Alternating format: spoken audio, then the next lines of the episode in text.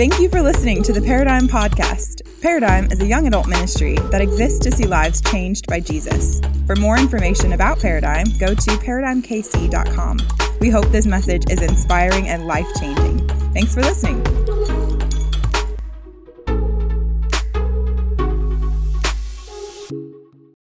Copy God's Word, won't you find the book of First Thessalonians, chapter 5 is where we're going to be at tonight. We are continuing our verse by verse study uh, through this little letter, but it's been so impactful and it covers so many different theological truths and also some practical truths about how we should order our lives. And it's just been an incredible study. So thank you for those of y'all that have been journeying with us. If you don't know, kind of our play that we run at Paradigm is a couple of times a year, we're going to walk verse by verse through some books of the Bible. And then the other times of the year, we're going to take some young adult subject matters and topics that hopefully are really relevant to the season of life that you find yourself in, and we're going to address a biblical perspective on those things. And so, hopefully, by the end of the year, if you've tracked with this for some time, you'll have a little bit of a commentary on a couple of books of the Bible, and then you'll also have some biblical tools to be able to interpret some of the things that you're navigating in some of the most critical years of your adult development and your life. And so, I'm so excited that we're back here in God's Word tonight. Uh, a few years ago, it, it was around this time of the year where I was really in a little bit of a conundrum trying to make, I felt like one of the biggest decisions of my life. And as it would turn out to be, definitely one of the biggest decisions of my life. I had been in a relationship with this girl, and we'd been talking, and it kind of came to the point where we have talked a lot of things out. Uh, we had spent some time with each other. We had had a, a good time together, and and like she was putting out all the signals, I was putting out all the vibes, and uh, but it was it was like we didn't have clarity in the relationship, and so it came to the point where we needed clarity to figure out really what we were. So we had that awkward define the relationship conversation. Some of y'all have had that that. Uh, some of y'all need to have that. You know what I'm saying? And so you're here, you've been talking for a while. You need to, you need to figure who, who you are, what you are as a couple. Uh, and all the ladies said, Amen. Anyway, so we had that conversation and it was one of those things where we we just left it me and this girl we left it in like okay well we put our cards out there and we need to we need to make a decision. And i was like in the middle of should i ask her to be my girlfriend or not? The thing i was wrestling with is is that when it came to like all the boxes that i had been praying about and the type of woman that i was attracted to and needed to be attracted to like this was the girl. I was like man this is a girl that i could see us going the distance. And so really even before i made you my girlfriend uh, in this situation with this girl before i made her my girlfriend i, I said man I, I, I need to i need to really really see that I'm ready to get married. Like if I date this girl, like this is the type of girl that that I, I need to settle down with. This is the type of girl I need to put a ring on for. This is this type of girl I need to uh, you know have kids with and a family with. This type of girl that like that, I need to be attracted. To. This yeah, she checked all the boxes, man. Uh, I wonder what what type of person are you attracted to when it comes to the uh, the type of person, guys. What type of girl are you attracted to? Girls, what type of guy are you attracted to? Uh, physically, you know, think about the things that you're attracted to, but more, really more importantly, internally, characteristics. What are those things that you're attracted to? Now, I want you to think about this real quick with me, and this may be a little bit of a stretch, but just go with me. If God was to date somebody, okay? God doesn't date people, just let you know. But if He was, if God was to date somebody, what type of person would He be attracted to? Like, like to put it another way, who is God's type? Like I knew what type of girl I was attracted to, and praise God, she married me, you know, and like we're here and a few years later, it's amazing. And so like I like I knew that, but when it comes to God and it comes to humanity, like when he, if he's looking down at paradigm tonight, um, like like who are the people where he's like, oh, that that person caught my eye, you know, like who is God attracted to? And I don't know about you, but when it comes to um, me ordering my life and me thinking about the things that I'm I'm trying to be, the type of man that I want to be, or the type of person that you want to be, for me, I know this to be true. I want to be the person where God looks down at me and he's like, man, that's my guy. Like that, like he is, he is checking all the boxes. I want to be the type of person that has ordered my life in such a way that what, what my maker says is most attractive, what my maker says is the most important thing that could be reflected in my life. I want to be about those things. The Bible tells us that God, He looks at the, the heart, that man looks at the outward appearance, but God looks at the heart. And there are some things that God has preserved in His Word that He says, man, this is my will for your life. That I want you to reflect these things. God said, I don't care how much money you make per se. I don't care how many traveling things you've done per se. I don't care how, how cool your deal is per se. I don't, I don't care about all those things per se. The most important thing that I'm fired up, my will for your life, I preserved in my word. And so tonight we're going to talk about the type of person that you and I should be in God's eyes. The type of person that He's wanting us to, to become, so to speak. And we're going to look at God's will specifically for your life tonight. And so I'm excited that you're here. If you're taking notes, I've titled this message, What Type of Person Does God Want Us to Be? And what I want to see tonight is I want you to see from God's Word what you need to do, what you don't need to do, and then who you need to be by the end of our message tonight. And to be clear, here's what the type of person we're going to see from God's Word that He's attracted to He's attracted to people that are joyful, God's attracted to people that, that are prayerful, God's attracted to people that are grateful. And we're going to see some of those things play out in God's Word. If you're new to First Thessalonians, a guy named Paul wrote this letter to a group of Christians in a town called Thessalonica. It's modern day Greece. You can, you can go there today. And there's a group of people that had gathered just like this thousands of years ago. And Paul had written them a letter, and they wanted to read this letter in a public setting like this. And they wanted to allow these words to really influence the way that they ordered their life. And so we've come here thousands of years later to open up this ancient letter, and it's still equally and just as relevant to us today. Paul, he wrote this letter to a group of people that were trying to follow Jesus. Tonight's message is for the people that have said, you know, I've surrendered my life to follow Jesus. Uh, some of you, maybe you've come here tonight, is your first time in church in a while, and you're kind of checking out the claims of Christ and kind of checking out what it means to be a, a man or a woman of faith, and, and you're, you're just really exploring what faith looks like. And we're so glad that you're here. Um, we're, we're going to talk about your, the message for you a little bit later in the night. But, but right now, from God's word, this is really for the person that is, that is resolved in their heart I want to be God's man. That is resolved in their heart. I want to be God's woman. The person that said, I want to be the type of person that when God looks at them, he says, I am well pleased in, the per- in that person and the way that they've ordered their life. And so, Paul, he's saying, man, here's some things that you and I should do. And here's what he says in 1 Thessalonians 5, starting in verse 16. He says, Rejoice always, pray without ceasing, in everything give thanks. And here it is For this is the will of God in Christ Jesus for you. This is for the people that are following Jesus Christ, he's saying. Point on one, if you're taking notes, you can write this down. What to do? What, to do? What are the things that I need to do? I love it that Paul, he kind of turns a corner, and a lot of his writing, he's like, man, you need to prepare yourself for the day of the Lord. We talked about that for a little bit. He said, you need to prepare yourself for the, the return of Christ and, the, and when the church is going to be raptured. We talk about that for a little bit. You, you need to be reminded of the gospel. We talked about that for a little bit. And with the last few strokes of his pen, Paul's like, oh, yeah, and do this, and, and do this, and do this, and do this. And he's going to give like eight imperatives. This is like, this is a message for the person that's like, just tell me what I need to do. I don't know if you're that type of person. You know, sometimes I go to church and, I, and we'll have messages like, you know, from God's word and they're real philosophical and that's important. Some are just really ideological and that's important. But then there's sometimes where I'm just like, hey, hey, all right, I, I got the, uh, the, the idea, I got the, the philosophy or the ideology. What do you want me to do? You know? And so there's times where I just love the Bible just says, hey, do this, do this, do this.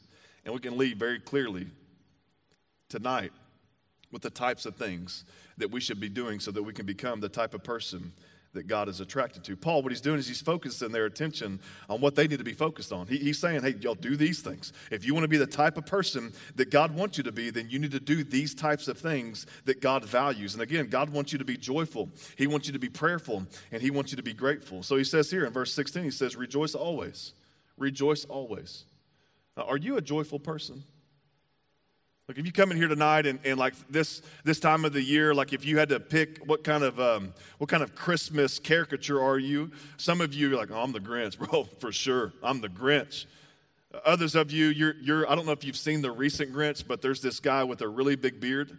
And one of my favorite lines from that movie is that hugs don't count unless you hug back. and so, anyway, it's just like this guy that's so joyful and he's just so happy. And maybe, maybe that's you. When it comes to joy, when it comes to rejoicing, is that something that you find yourself doing consistently. And the scripture says tonight that you are called to rejoice always. Now, when life is lovely, joy comes naturally. But when life is lifey, you know what I'm saying? Joy is a little bit harder, isn't it? Like when life is difficult, joy becomes something that, that's, that just seems out of reach. And some of you, you've come in here tonight and man, you are in a great season. You know, like this is like like you're just you feel like you're living in a Hallmark movie. You know what I'm saying? Like the best part of it, you know? Like all of the Christmas lights and like you're in love and like everything's moving in your direction. There's others of you that it's like you're living a nightmare. And the scripture is called both of you, wherever you are, if you are a Christian, if you have sold out and surrendered to following Jesus, it's calling you to rejoice always, regardless of your circumstance.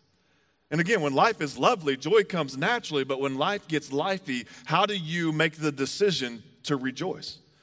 I don't know what the holidays bring out in your life, and I don't know what they bring out in, in, with your family history or what, what you've brought in here tonight, but I know for me, there's been times in my life when, when Christmas, this season, it was really hard. It just seems like the, the holidays, it magnifies what is really good in your life, but it can also magnify what is really difficult in your life.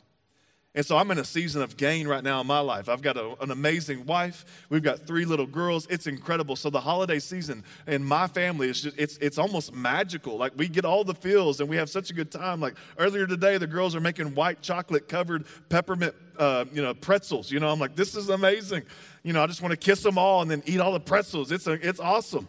But there's been times in my life where the holiday time is just a reminder of what I don't have. And maybe you've come in here and, and, it's a difficult season. Life has gotten lifey for you. And then you're reading the Bible tonight and it's telling you to rejoice always. How do you functionally rejoice when life is difficult?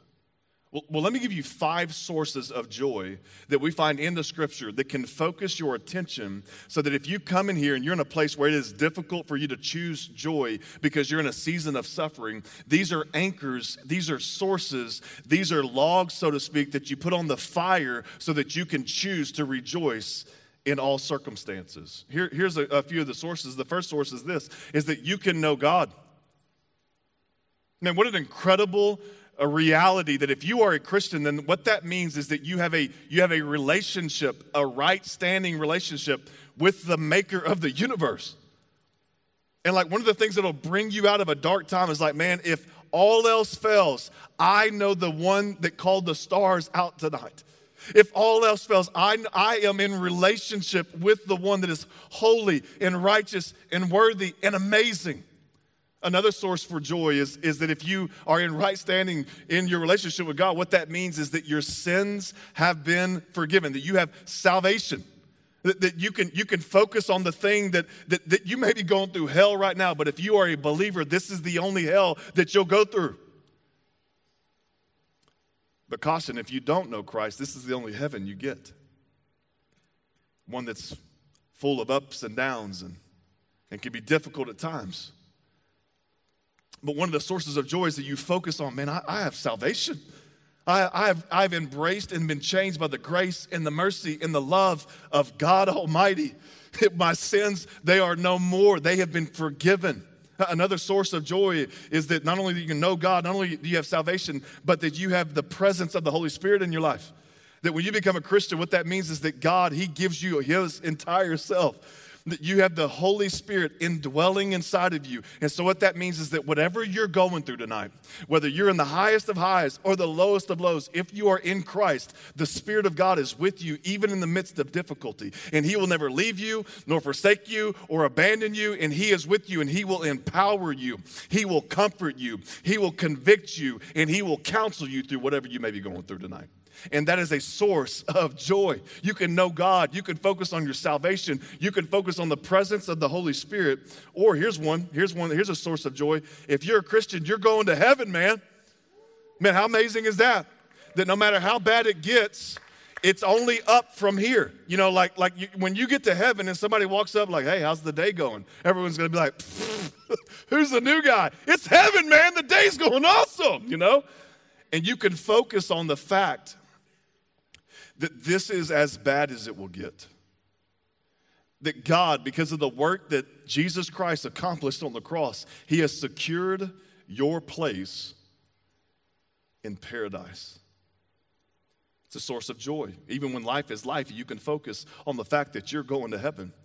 You can focus on the fact that you know God, that you have salvation, that you have the presence of the Holy Spirit, that you're going to go to heaven. And the, and the last thing is a source of joy. This is just a, a few of the things that come from Scripture, is that you have fellowship with other people, that you're not the only one that's been through some things, and you're not alone in the things that you're going through. I don't know, for me in my life, when I've gone through dark seasons and icy patches, so to speak, it's easy for me to feel like I'm the only one that has ever had to go through this or I am going through this completely alone. And the facts are is this is that you have been surrounded by a great cloud of witnesses. And so you can run your race with perseverance the word of God says. That you are you are not alone. You have fellowship. You're connected to the global church and you have fellowship with other people that are aiming their life towards heaven just like you. These are sources of joy. How do we rejoice always? Well, we focus our attention on the things that are immovable. We focus our attention on the things that are unchanging. We focus our attention on the things, the truths, and the realities from God's word. And then we choose to rejoice even when life gets lifey. When it's lovely, it comes naturally. When life is lifey, it takes a choice. Are you a joyful person? Are, are you God's type? If God were to look at you, would he be like, I'm attracted to that person because of the joy that exudes from them? Uh, the second thing that Paul says in verse 17, he tells us we got to pray without ceasing. Pray without ceasing. Are you a praying person? If I were to look at your life over the last seven days, would I conclude that you're a person of prayer? Is that something that you spend time doing? Is that something that you give attention to? Do you pray formally? And then do you have the attitude of prayer? I don't know if you if you think about this often or if you've done any sort of historical research on like the way that people had to approach God in the past. And then I think when you do that and you understand some of the rituals and some of the things that people had to do in order to get into like the the, the holy of holies, the center of God's presence, uh, what people had to go through historically, it's like, man, it, like that's crazy. And then all of that all that does is shed light on the privilege that we have access to God. Like prayer is our privilege. Back in the day, they used to have to like change clothes, go through all this stuff, kill a bunch of goats. Like they had to like, and then like move and like tie something to the rope. And like the guy would have to like work through this big thing and like go through this curtain and this veil. And then he could approach God in the, in the Holy of Holies.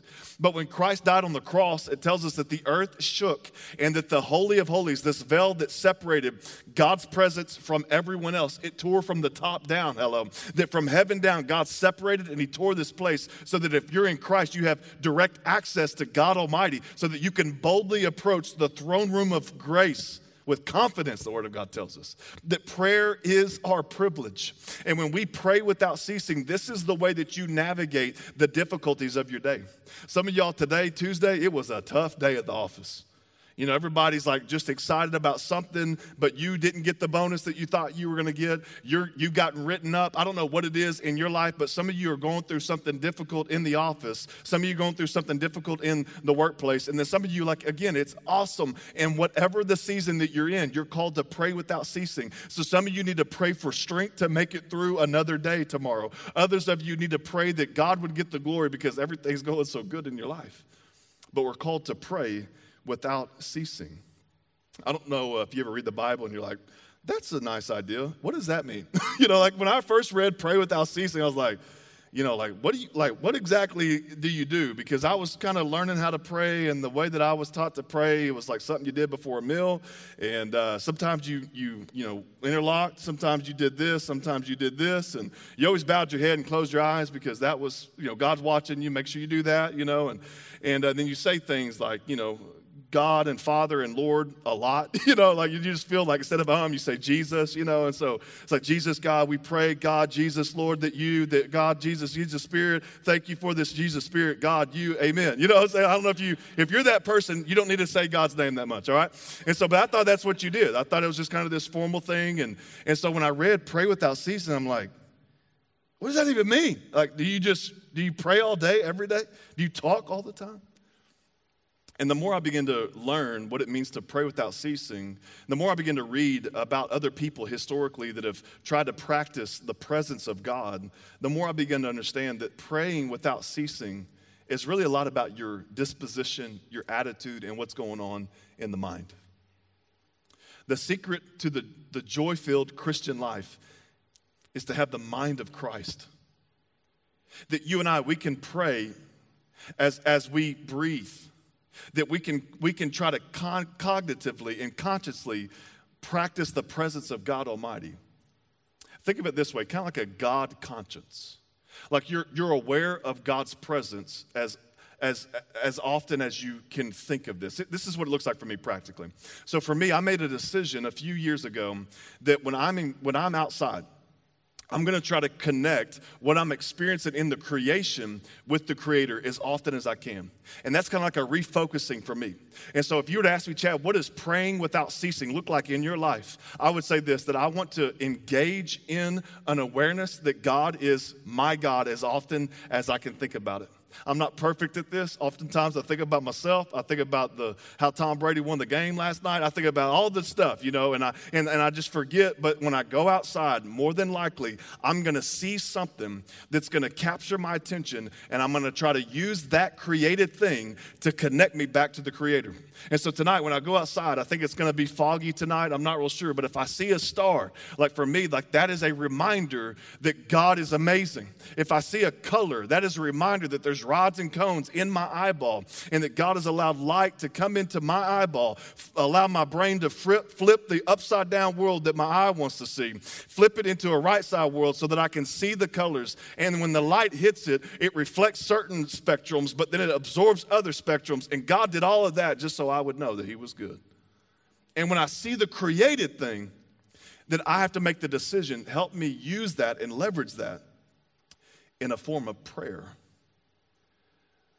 the thing that should preoccupy your prayer life is praise and thanksgiving. And this is a way for you to pray without ceasing, for you to be aware of all that, uh, for you to be aware of what God's doing. I don't think we can, any, any of us can be aware of all that He's doing, but we would seek to be aware of what God is doing all around us. What is the thing that you need to do that can help remind you of your relationship with God? Some of y'all, that may be a stick on your dashboard. A friend of mine, he was telling me this earlier. I've got a stick on my dashboard. And every time I see that stick, I'm reminded that I need to stay connected to the vine. Because if I disconnect from God, I'm going to dry up spiritually like that little stick. Uh, others of you, it's, it's a post it note on your mirror that says, You are fearfully and wonderfully made because you're trying to demolish a stronghold of some negative thinking that you have towards yourself, and prayer is your weapon against that. And God's going to use whatever the thing is for you to practice the presence of God, that we are called to pray without ceasing. Some of y'all are hearing this, and, and I don't know what faith tradition you grew up in, but you're like, man, if I if I set an alarm like every day for it to go off at a certain time, like that just seems too religious, bro. Like that just that's too religious. Listen, if something religious drives you to a greater relationship, then you're leveraging the religious thing for a greater good. If something religious doesn't drive you towards a relationship, then it's hollow and it's wicked. Let me explain what I mean by this. When I was talking with that girl, Chelsea, I would call her every Sunday night. And it was kind of like it was our ritual. So every Sunday night when we were just talking, I would, I would call her and say, Hey, Sunday night, we're going to talk for about an hour or two, you know, ask each other how the week was, try to, you know, get to know one another. And, and, and it, was, it was religious. Every Sunday evening, we're calling each other, we're talking. Now, I want you to imagine that she lets me know a particular week, hey, I'm not available Sunday night. And I'm like, well, you know, I'm going to call. I'm going to call anyway, you know. And so I call on a Sunday night, even though she's not available, and I just leave a voicemail for an hour. Like, that would be weird, right? And, and, and like, if I was so committed to the thing, even, even when it was void of the relationship, that would be weird. And that is the nature of a lot of religious things that oftentimes they can, they can be removed from the relationship and they, they can become hollow and wicked. But when the religious thing drives you to a greater relationship, when the thing that you do reoccurringly drives you to a greater relationship, that is you harnessing the religious thing for its intended purpose. And so it's okay for you to do some things regularly so that you can activate this call to pray without ceasing. What type of person are you? Are you a prayerful person? Are you a joyful person? Are you the type of person that God would be attracted to? Paul, he goes on, he says this in verse 18. He says, And in everything, give thanks. And in everything, give thanks. Again, we're talking about what you need to do. You need to rejoice always. You need to pray without ceasing. And in everything, you need to give thanks. Are you a thankful person? Do you express consistently gratitude for the things that you receive? Are you, are you thankful? Can, can you, even in a difficult circumstance, can you find things to be thankful for? I think sometimes we'll get it twisted and we'll, we'll kind of think like, well, does, is, God, is God telling me I got to be thankful for everything? I got to be thankful uh, for, for all the stuff, even if it's bad? No, the, the Bible never says be thankful for everything. It says be thankful in everything. And that's an important distinction because, again, some of y'all come in here tonight and you are in a season of life that you never would wish upon your worst enemy. And you find that being your reality. And you come in here and you read the Bible and you're like, God, you're telling me I've got to be thankful even when I'm in this season?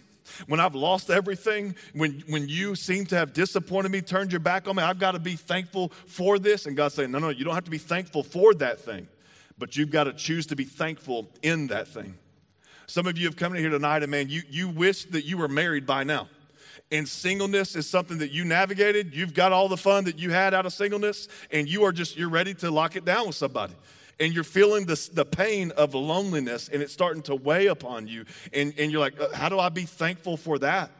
And god's saying you don't have to be thankful for that per se but you have to choose to be thankful in the midst of that some of you have come in here tonight and you are in a, in a season where you you thought you would be further financially than you are.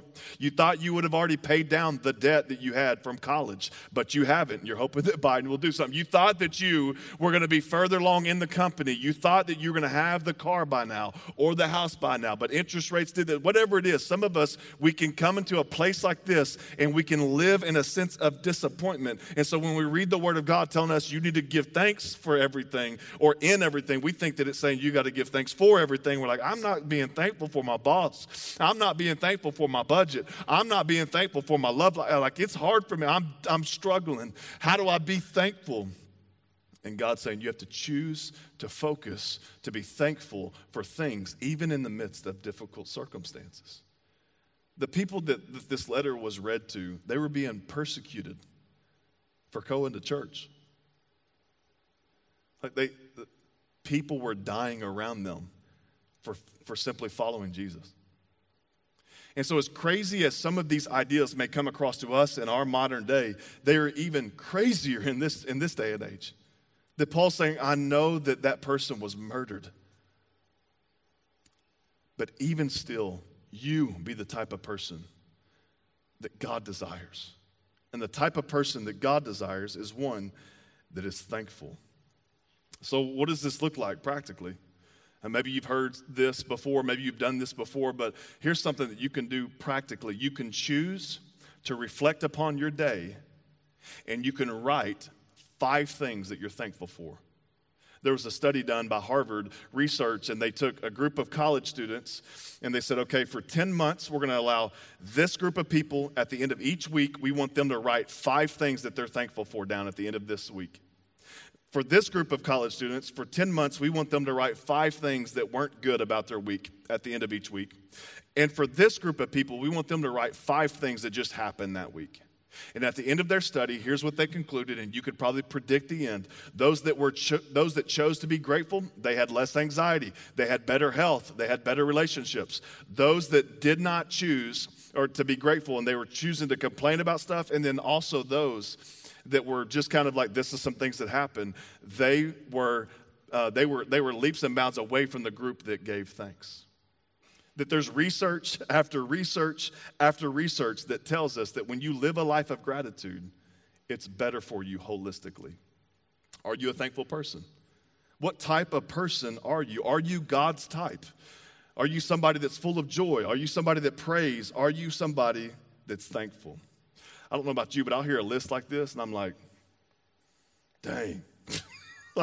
God, I need some help, you know, because I'll read a list like this and and like it's it like I struggle with these things. Like, it's easy for me at times to, to complain about stuff rather than be joyful. It's easy for me to be independent and relying on myself rather than to be prayerful. It's e- easy for me to grumble and be like, oh, it's not good enough instead of being thankful. And I can get in these, these moments where I just be a little bit grumpy, to be honest with you. Uh, this last week, I told y'all last week that we had some sickness in our household. And so I've been you know, doing some double duty, and, and it's been a little bit stressful in my life personally. We're all back on the mend, but we got this game called Christmasopoly. It's Monopoly, but a Christmas version. And so we thought it would be a good good idea, you know, at the end of a stressful week, just to kind of decompress and play Monopoly late at night with the family. You know, and so like, you know, like, I don't know if you play Monopoly, um, but it's a little stressful, okay? especially when you're like having to teach everybody how to play and then and then you're like you, you know you just cut a deal with one of your daughters and you're going to rob her blind from some property and then your wife's like you don't need to do that i'm like i'm getting a good deal you need to teach them how i'm like no i'm taking from them you know and then like by the end of the game like my my blood pressure is up and i'm like we and i told my wife i said hey we can't play this game at the end of the day anymore this is not good for me i'm about to snap on everybody all right I'm about to go mafia on this monopoly. You know what I'm saying? And like for me, like it was something where I'm like, I'm feeling the tension of these sour attitudes, and it's kind of a joke. But then I open up God's word, and I'm reminded, rejoice always, pray without ceasing, and in everything give thanks. And I'm like, man, I struggle with that even when it was not that big of a deal.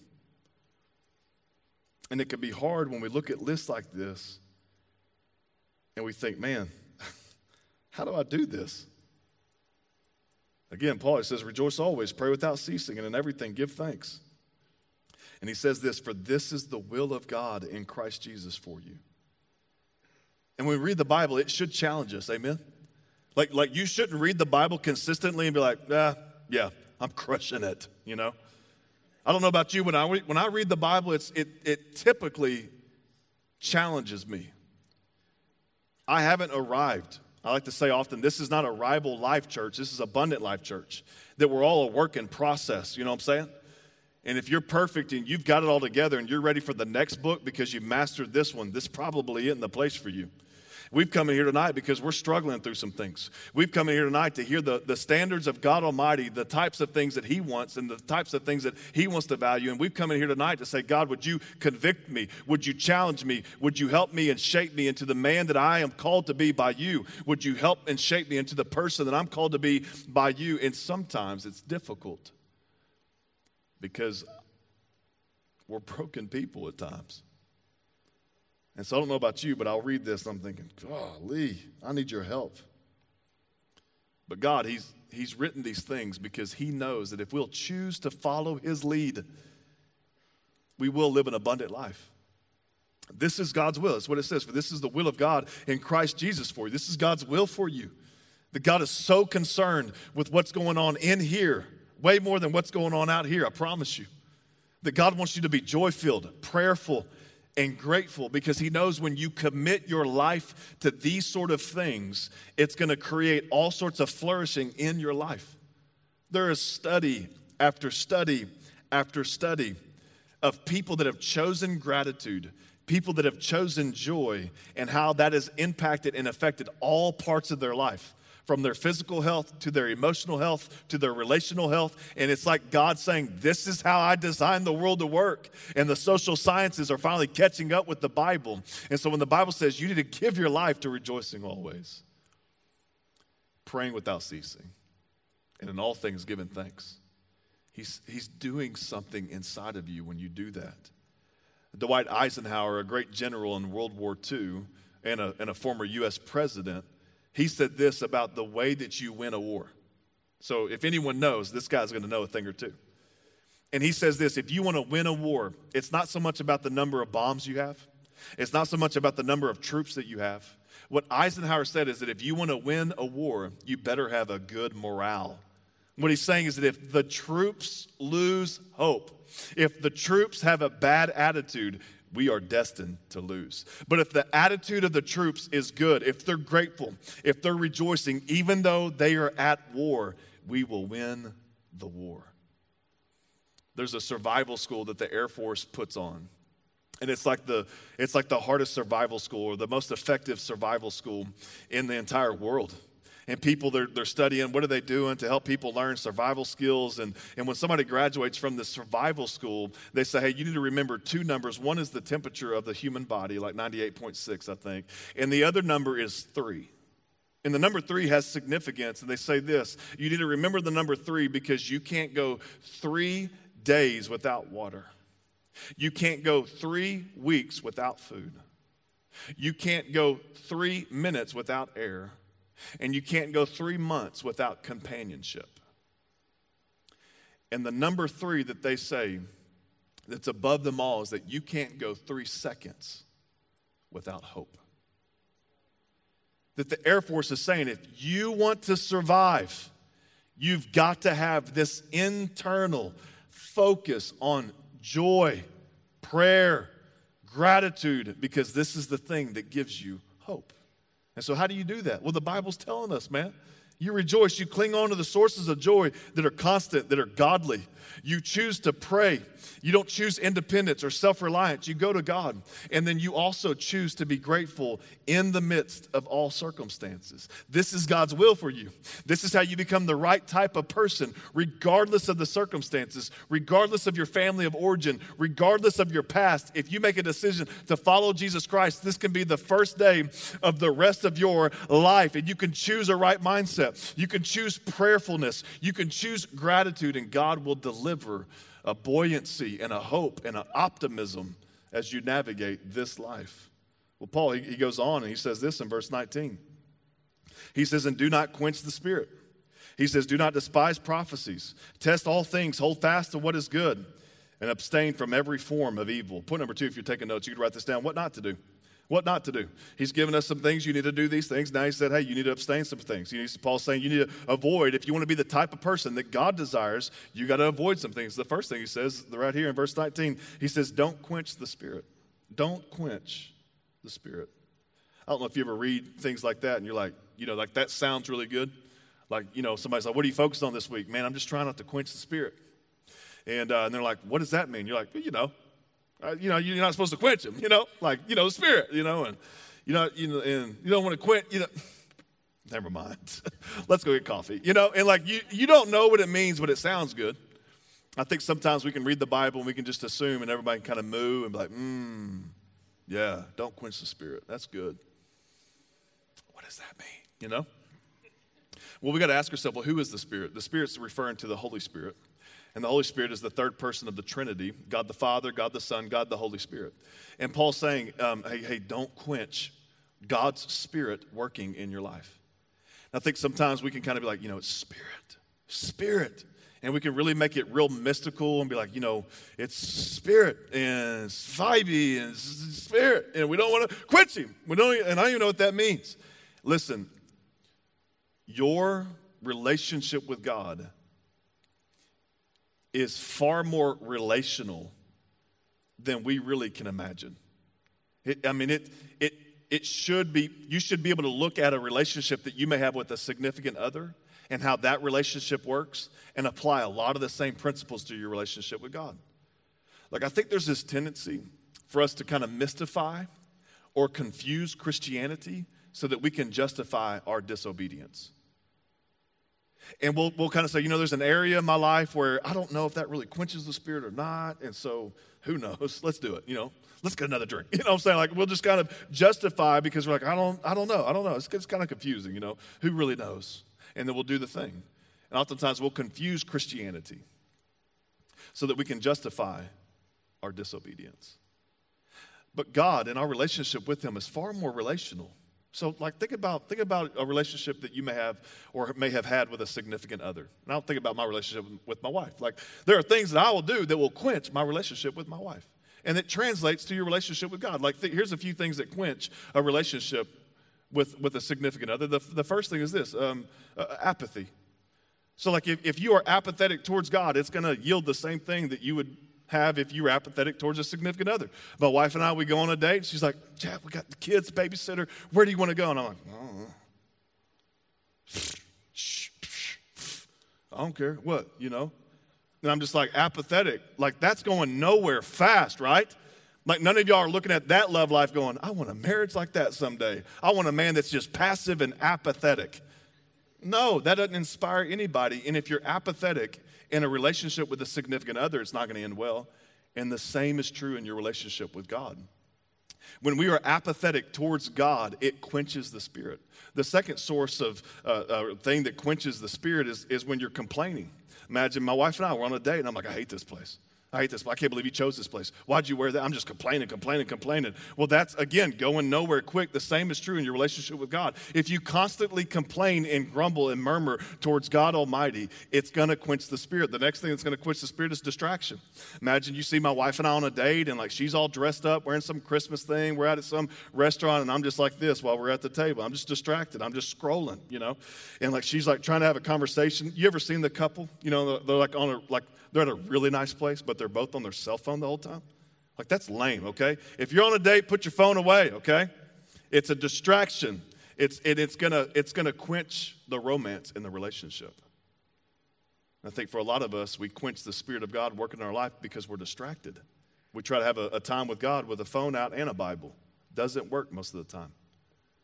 And we need to put the things away and we need to, we need to get focused in our relationship with God. Another source of, of quenching the spirit is defiance.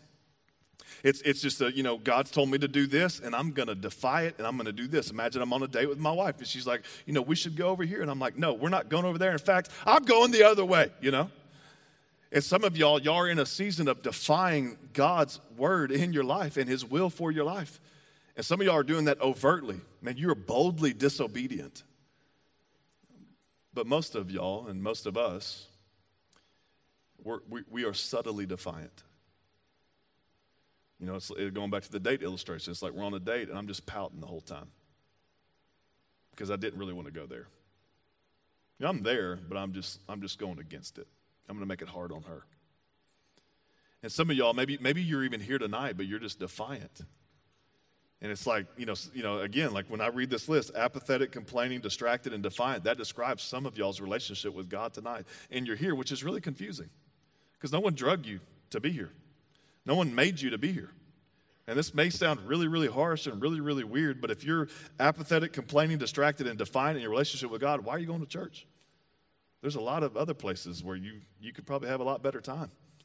But if you're here saying, I want to be the type of person that God wants me to be, I, I want to be the type of person where God looks down and he says, Oh, that's the type of person. Then we don't want to quench the spirit in our life. What sort of vibes are you putting out towards God? If you and God were on a date, think of it that way. Would, it, would you be warm? Would it be going well? Or would it not be going good? What type of person are you? Are you quenching the spirit? The second thing he says to do here in verse 20 says, and don't despise prophecies. Uh, this word prophecy, it's the Greek word prophetia. It literally means to speak or proclaim publicly. And what Paul's saying is don't despise the word of God. He's saying that you, you shouldn't spurn the scriptures. That God's word, it's authoritative, it's inspired, it's inerrant, it's infallible. And God's word is how we know the character of God. It's how we know the way of God. And there's this tendency that all of us have to despise God's word. And so the way I ask this oftentimes is when you and the Bible disagree, who wins? When you and the Bible disagree about sex, who wins? When you and the Bible disagree about forgiveness, who wins? And if you find that you have a track record of always overruling the Word of God, you are despising the prophecies. You are despising the Word of God. And Paul says, if you want to be God's man, you want to be God's woman, you don't do that. The next thing he says here in verse 21 is to test all things. Test all things. One of the main reasons why Paul wrote this letter is because he's trying to correct some things that the people in that church had believed. And listen, just because somebody has a convincing argument doesn't mean that it's absolutely true. Just because somebody has a Bible open and a convincing argument doesn't mean it's necessarily true. Don't you know that historically people have used this Bible to justify slavery? Not just like for a week or a day, like for years that they convinced people, book open, that it was okay to enslave people. Don't you know that, that people have ju- used the Bible to justify child abuse? Like we got, we got to, you spare the rod, spoil the child. It's like that doesn't mean you got to give them a black eye, man. That people have used the Bible to justify homosexuality in our day and age. Well, this is what Jesus really meant, and this is what he said. They'll open the Bible, give a convincing argument, and they'll change the sex ethic that has been historically true in the scriptures. People will use the Bible to justify hating people. You know, we need to go to that place and hold up signs and really tell them how much God hates that type of person. And just because they have a, a Bible and they have a convincing argument doesn't mean it's, it's necessarily true. Um, we drink Shatto milk at my house. I don't know if y'all know what that is, but it comes from a dairy just north of the river. It's amazing. Um, and I don't, I don't know what has happened in the last few years, but they have put stuff in milk that will allow it to last like for months. Y'all notice that? Like back in the day, milk always expired, like, you know, like within a couple weeks. But now it's like expiration date 2027. I'm like, is this good? I don't know, you know. But Shatto milk, like they're, they're keeping it real. And so like they'll put an expiration date on and you got to drink that milk because it's going to expire if you don't drink it. It's, it's real milk. And so, um, but what I found is that their expiration date isn't always accurate. And so, like, it'll say, like, the date, and I'm like, all right, I got two more days till it expires. And then I'll take a drink, and I'm like, you know, I'm just chewing it down, just chewing it, you know. Think the milk's bad, you know. And so here's what I've learned to do I've learned to test the milk. Got to give it a smell test. Just because the date says it's still good doesn't mean that it's still good, is what I've learned. And what I'm trying to say is this is that there are you may be on Instagram, on TikTok, you may be following somebody like, "Man, that is good. What they're saying is just so powerful. It just sounds so good." And then you start replicating that word and listen, you need to test the word. And you need to make sure that whatever you are following is in fact biblical. You need to test all things. The other thing he says is that once you've tested it, you have to hold fast to it. You have to hold fast to it.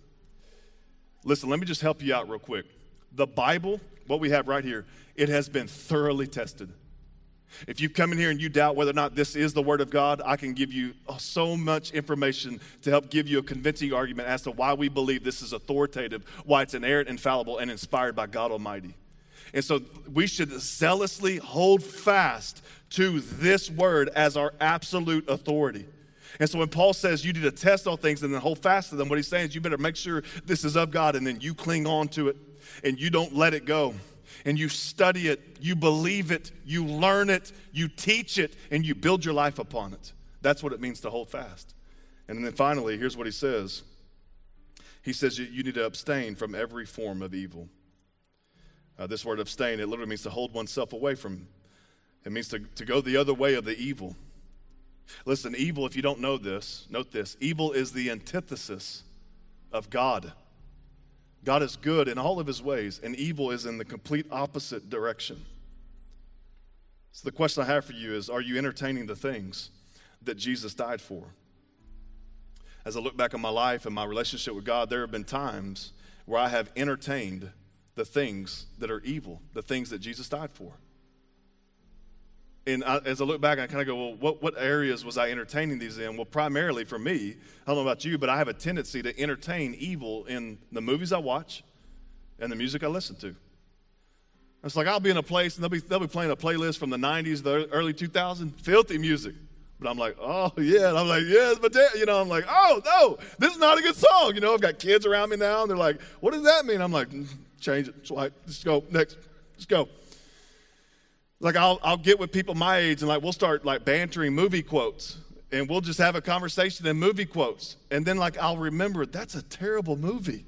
And I've got to and I've got to start caveating things like, oh, I saw that movie. It was like BC before Christ, but really it wasn't before Christ. And I'm like, I shouldn't have been watching that. And and there's been times in my life where I've entertained evil and I have not abstained from it. But that was back then. I've got it all figured out now.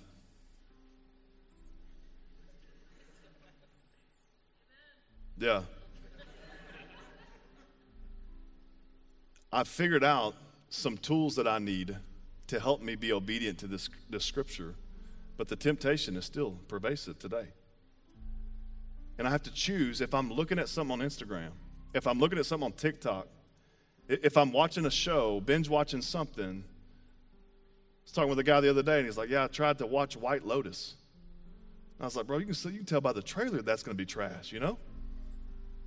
And he's like, we had to turn it off. We had to make a decision that I'm going to abstain from evil. Why would you entertain the things that drive a wedge in your relationship? Uh, my wife, y'all pray for her, man. She's not a dog lover. Not a dog lover. Never has been, you know. And I knew that when we were dating. I, I, I had a dog growing up named Hank, Hank the Cowdog, and and uh, we I love dogs, you know. And uh, and I knew I knew you know, that she wasn't a dog lover. And so, like, I tried, you know, I tried to, you know, convert her, but she, she held her ground. She's not a dog lover. Now, I want you to imagine that, I, you know, we got married, and I know this about her. Like, she does not like dogs. It would be safe to say she hates dogs, all right? I'm sorry. I'm, I'm, I'm going to ruin her reputation a little bit, but. And so, like, imagine like like this Christmas, I'm like, get the girls together. I'm like, hey, y'all want a puppy? and like we get a dog, like a big dog, big stank dog, like you know, like just you know, hair shedding, and everything. You know, I'm like, yeah. And I chose to let in the house something that she despised. That would drive a wedge in our relationship. Now that's a silly example, and we love dogs for real, kinda. But we, we you know, that's a silly example to try to portray a really, really serious truth that many of you are letting something in your life that you know God despises. That you moved in with Him, you moved in with her. Uh, y'all started dating and you're living in the same area or you're living far away from each other, whatever it is, and you, you justified having sleepovers. You know, I, I got tired. Let's just snuggle. Let's just lay down. It's, I mean, nothing will happen. Uh-huh. And the scripture says that you're, you're called to avoid the appearance of evil, abstain from every form of evil. And there are certain things that some of you have come in here tonight and you're entertaining those things. And God's telling if you want to be, if you want to be God's man, if you want to be God's woman, you need to remove yourself from that thing. You need to abstain from it. I don't know if you ever hear a message like this and you're like, all of the things you said I should do, all of the things you said I shouldn't do, I've messed all of that stuff up. All the things you said I should do, I'm not doing. And all the things I'm not supposed to do, that's what I'm doing. I guess I'm out of God's will. I guess God I guess God wouldn't want a relationship with me. The will of God is really talked about in two primary ways. One is for people that know Him, and tonight was really for people that know Him. The other way that God's will is talked about is for people that don't know Him. And here's what it says in 2 Peter 3 9 it says this that God wills that none would perish, but all would come to a saving knowledge of Jesus Christ. And if you're here and you've totally wrecked everything we talked about tonight, listen, there's still grace for you. There's still forgiveness for you. But it starts with you recognizing that you're a sinner, believing that Jesus died on a cross, rose from the grave, and you trusting your life over to Him. And for some of you, the best thing that you can do is to start a relationship with Jesus. And for those of you that know Jesus, you've heard some challenging truths that you need to begin or continue to apply to your life. And I pray that you would be faithful to do that. Let's pray. Lord Jesus, thank you so much for tonight. God, thank you for your word. God, I pray that it would refine us. And God, I pray at the end of the day, there would be nothing else that we would want other than you. God, we wouldn't run to you for your blessings. We wouldn't run to you for all of the, the things that you may be able to offer us, but we would simply come to you for you. God, if there's somebody here that doesn't know you personally, I pray that you would save them, that you would speak to them. For those of us that have made a, a decision to follow you and surrender our life to you, God, I pray that we would, we would do what the Bible calls us to do. And you'd give us grace and the energy that we would need to be able to do that effectively. In Christ's name I pray. Amen.